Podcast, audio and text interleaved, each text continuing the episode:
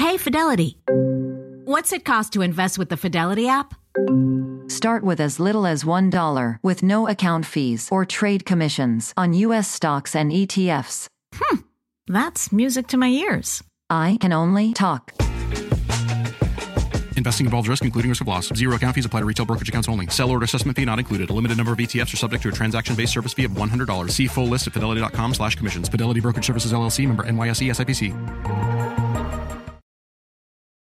Meet Gail. Her thing is being a supermom, and supermom has a lot on her supersized plate. Ain't that the truth? But at Walmart Pharmacy, supermom recently got her whole family updated on all their vaccines. We knocked it out during a grocery run. No appointment. That's next level supermom. From pneumonia to shingles, HPV, and more, get no cost vaccinations from an expert pharmacist where you already shop. Welcome to an easier pharmacy. Welcome to your Walmart. $0 copay with most insurances. State age and health restrictions may apply. Welcome to Dedicated with Doug Brunt. You have just gained access to an exclusive insider's look at the lives and works of some of your favorite authors and hear conversations with the world's greatest writers as they discuss their writing lifestyle, creative process, latest work, and behind the scenes revelations. Welcome to a special episode of Dedicated. I'm your host, Doug Brunt. Today we have some breaking news there's a reason I'm taking a few months off from this show this summer, which is that I have a new book coming out.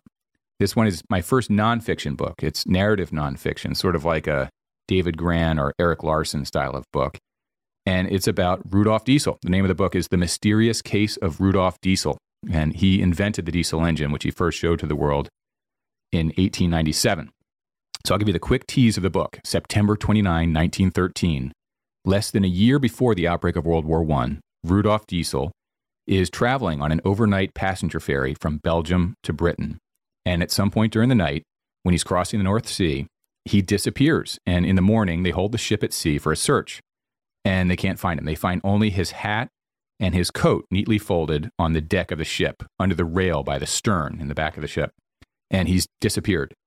So newspapers and people around Europe and America begin to speculate about how he died. Some think it was an accident, that he fell over the rail in the night. Maybe he was sleepwalking. Others think it might have been suicide, that he jumped off the ship in the night. And other newspapers speculate that it might have been murder, and they identify two suspects. One is Kaiser Wilhelm II, the Emperor of Germany. And the reason they think that Germany and the Kaiser might have been involved is that Germany and Britain were in a massive naval arms race at this time. The nationalism and militarism at the turn of the century in Europe was at a peak. And the two countries, Germany and Britain, were edging closer to war. And in the years just prior to 1913, the diesel engine had emerged as the only possible engine for the submarine or the U boat. And the navies of every major power in Europe were scrambling for diesel power. And Rudolf was still the main expert in this technology, which is still very new.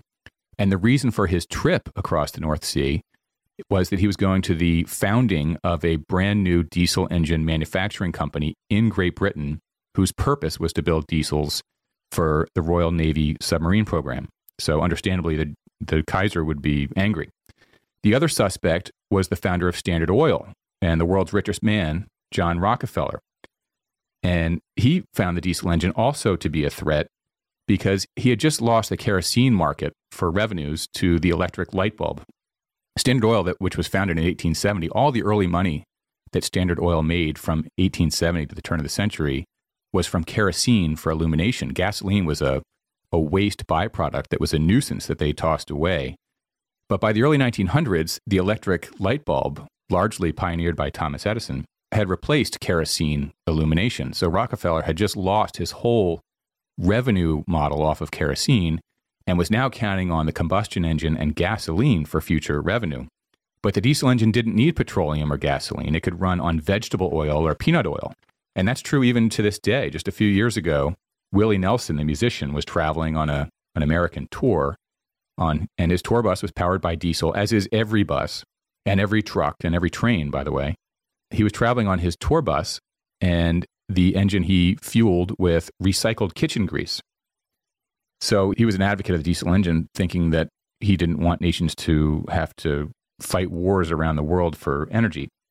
So today, everyone knows the word diesel. You pass it every day at a filling station or on a train or a truck or a car. But the history of the man Rudolf Diesel has been scrubbed and deliberately scrubbed for reasons you'll learn in this book. He's one of the most fascinating figures of the 20th century, and this book will expand your perspective of the last hundred years. I spent the last four years doing research in archives around Europe and America. And this book not only lets you get to know Rudolf Diesel, but it solves the mystery of what happened to him. And it's crazier than, than you can imagine. Jay Winik, uh, he wrote an early review of the book, and he wrote Equal parts Walter Isaacson and Sherlock Holmes, the mysterious case of Rudolf Diesel yanks back the curtain on the greatest caper of the 20th century in this riveting history.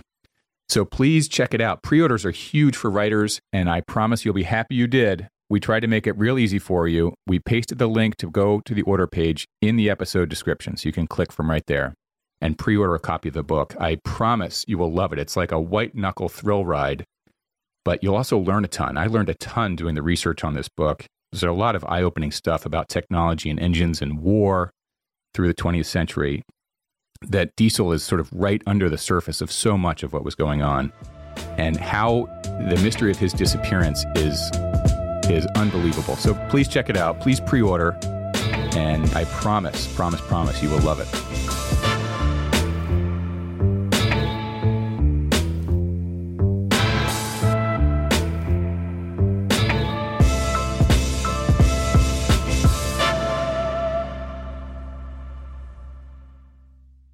Hey, Fidelity.